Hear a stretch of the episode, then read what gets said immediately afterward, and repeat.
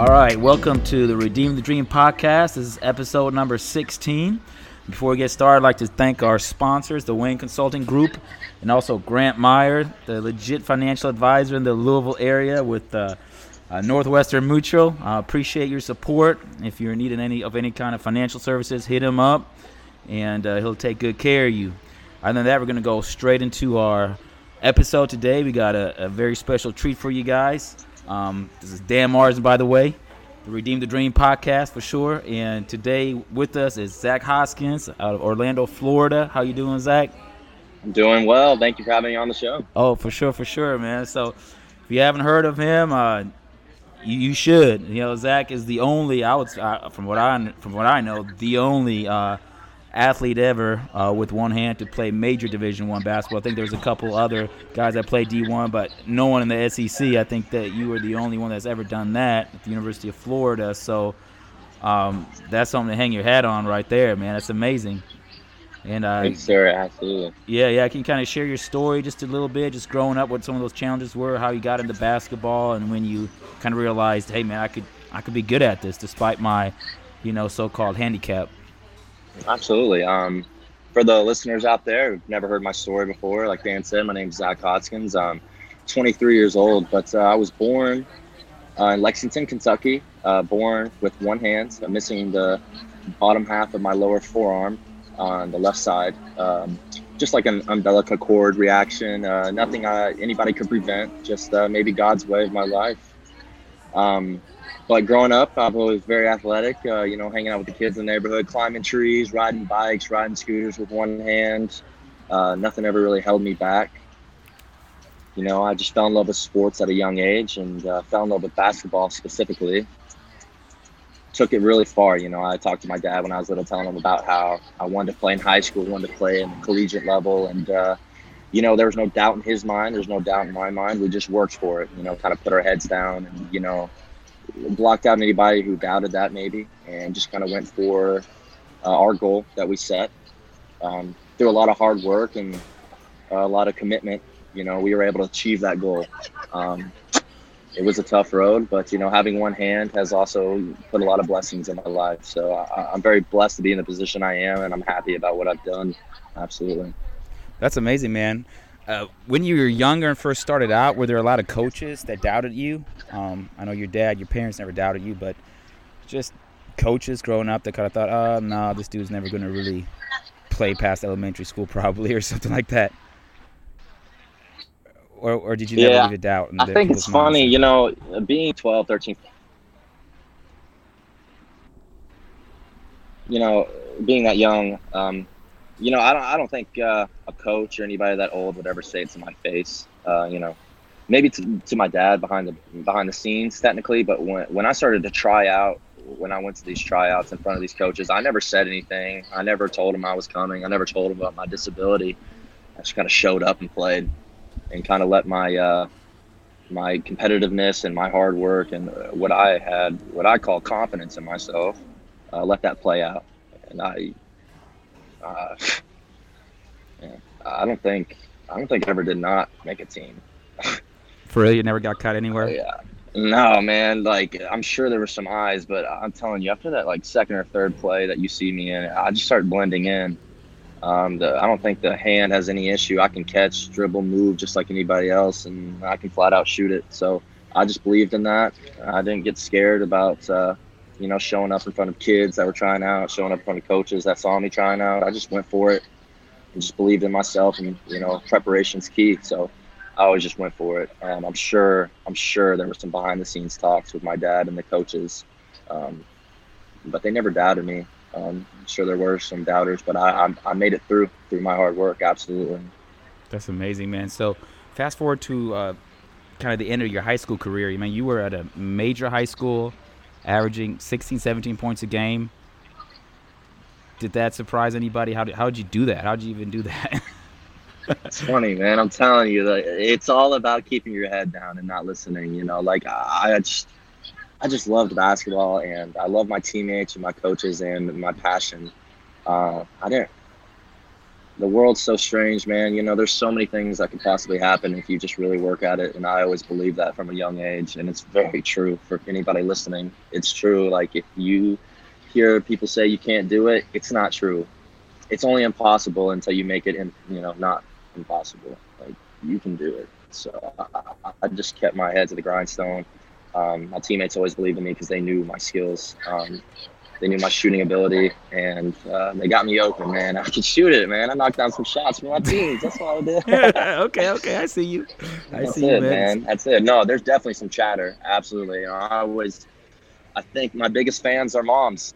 You know, moms watching their kids, moms coming to see their cheerleaders, um, you know, at the games. That just happened to come across my path, and uh, they always come up to me after the games and, and kind of tell me that I was an inspiration for them and their child, and to keep going.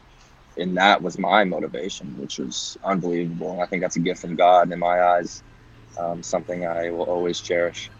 For sure, man. So can you kind of share how you ended up at the University of Florida? Because, I mean, it's one thing to average fifteen, sixteen, seventeen points in high school. It's a whole other thing to go Division One, and then it's a whole other thing to go in a major conference and to yeah, do it with absolutely. one hand. So yeah. Can you kind of share how that happened and how that came about? Yeah, I mean, there's other factors that play into basketball, and especially getting to collegiate level, as in academics, um, and also just having a good, uh, a good. I don't want to say personality, um, just being a good person. You know, like continue to be a good teammate, um, a leader on the court. Coaches see that it's not all about scoring; it's also just about, you know, being confident, um, helping your team. And academics as well played into the part of me being able to go to a D one school like that. Uh, it's all a blessing, but it's also all hard work. Um, you know, I got to play in a, on some good A A U teams. We traveled all summer since I was probably a freshman or eighth grader. Uh, we played in front of a ton of college coaches, uh, tough games, and it's all about performance-based. You know, you get in front of the right coach at the right time, at the right place, you can be seen by anybody, but it's all about preparation for that moment. And, um, you know, that moment was handed to me when I was a junior, summer of my junior year, playing on an A A U team. I got seen by uh, John Pelfrey. He was the assistant coach for Florida at the time. This was probably two thousand twelve, two thousand thirteen. Okay. Um, you know, he saw me play, had a good game, and he came up to me after the game. He said he liked my passion, he liked my leadership, and he liked my skills on the court, and offered me my spot on the team. That's how it all happened, man. Okay. And then once you got to got to the school, was it all you, it was cracked up to be? Did you have some challenges there with the with teammates maybe thinking you're less than because of your situation, or um or would you say it was a, a great experience? Um, it was a great experience. I, I mean, you know, going to Florida, yeah, yeah. I have to say I think we were ranked. I know we were ranked top ten. I believe we were ranked top five my freshman year. I'm not gonna lie. So going into there, there were McDonald's All-Americans on my team. And uh, to see somebody with one hand, you know, they're used to playing the, against the best competition. Um, not to say I'm not the best competition, but to say maybe a different type of competition, different type of player. It kind of, I think it did, they had a little uh, shock at first. But once they see me play, like anybody, just for a couple minutes, um, I think most of those uh, doubts dropped. Or go out the window, and they accepted me for who I was, and every, we all hit it off, man. It was a great experience, in my, on my, in my opinion. I wouldn't trade it for the world. You got to play in front of a ton of people, huh? You said you, you played at Rupp Arena twice. I mean, those are right. like childhood dreams for most people, you know, and state dreams. You know, the the one, yeah, I got the tra- we traveled so much. You know, I'll tell you a funny story. I remember we were traveling so much one week for uh, basketball, just going to different states, state, state, like maybe three states in one week. And uh, probably the third state we got to, me and my buddy Dorian Finney-Smith, who's playing for the Mavericks now, he, me and him are standing in the elevator in uh, Kansas City, I believe. We're going up this elevator to our rooms at night, and he just looks at me and he goes, "Yo, Z, man, what state are we in?" I'm like, "Homie, I have no idea." We're traveling so much, dude. It was a great experience. We got to go to the Bahamas um, to play in the Battle for Atlantis my first year. That was a great experience. But uh, my teammates were so talented. Uh, it was awesome, man. That's cool, man. That's cool. Are you still in touch with some of those guys? Absolutely. Uh, my buddy is Chris Chiosa. He uh, he's been all over. He got invited to play on the U S A like intermediate squad or like J V squad. Um, so he played against probably the best players in the N B A over this past few weeks. Um, he's been killing it. He's my man. He's a small point guard, but he's tough as nails. I still follow him and uh, a couple of my boys like Dorian, who's playing on the Mavericks with uh, Luka Doncic, you know. Yeah. So yeah. things things are awesome, man. Like those guys have really, really pushed themselves. That's cool, man. So what are uh, what are your goals coming up, man? Goals coming up? Okay, okay. Well, you know, you know the goals coming up here. Sure. You know, I'm I'm um, kind of reinventing my basketball career, trying to play uh, some professional overseas, and obviously. Uh, For those listening, Dan's helping me as my uh, agent right now to help me get over there and, um, you know, re- rekindle my career professionally, and uh, we'll, we'll, hopefully it'll take off again. Yeah, for sure, man. I I really think we're going to make this thing happen, man. I'm super pumped, man. I love I love seeing athletes like, like you that kind of marginalized for some reason or the other kind of get that shot and, and just go out and do it, you know, and shine. So absolutely. That's exciting, man. Yes, That's sir. Exciting. Yes, sir. That should be Germany thing should be coming up here in the next couple of weeks, you know, yeah, so yeah. hopefully that will go through. And, uh, you know, we've been talking for a while here and, you know, hey, for the listeners, me and Dan, Dan invited me to his uh, Redeem the Dream. What do you want to call it? It was the five year celebration last year. The five year celebration. He had me on there as a guest speaker and got to play in front of some people. So, you know, listeners, man, Dan is the man. It rhymes for a reason. He's got a, a good thing going here with Redeem the Dream, and uh, I'm glad to be a part of it. Man, I really appreciate it, man. The kids still talk about you, man, and uh, the impact you had, and just just hanging out with them, dancing with them, and this and that. Yeah. So, I mean, they still talk about you and talk about that experience. So that was a really that was, that, hey, I'm not, that was awesome. I'm I'm not the worst dancer, I'll tell you that. you got you got to have some rhythm, man. Oh man, that's right. That's, that's good right. stuff. So. Um, in regards to influence, man, who do you think had the had the greatest impact on you growing up? Was it you think you just your great relationship with your parents that kept you going, or did you have other influences? And then um, second part of the question, what was the toughest challenge that you ever had to face um, due to your um, have, having one hand um, situation, and, and how did you overcome that?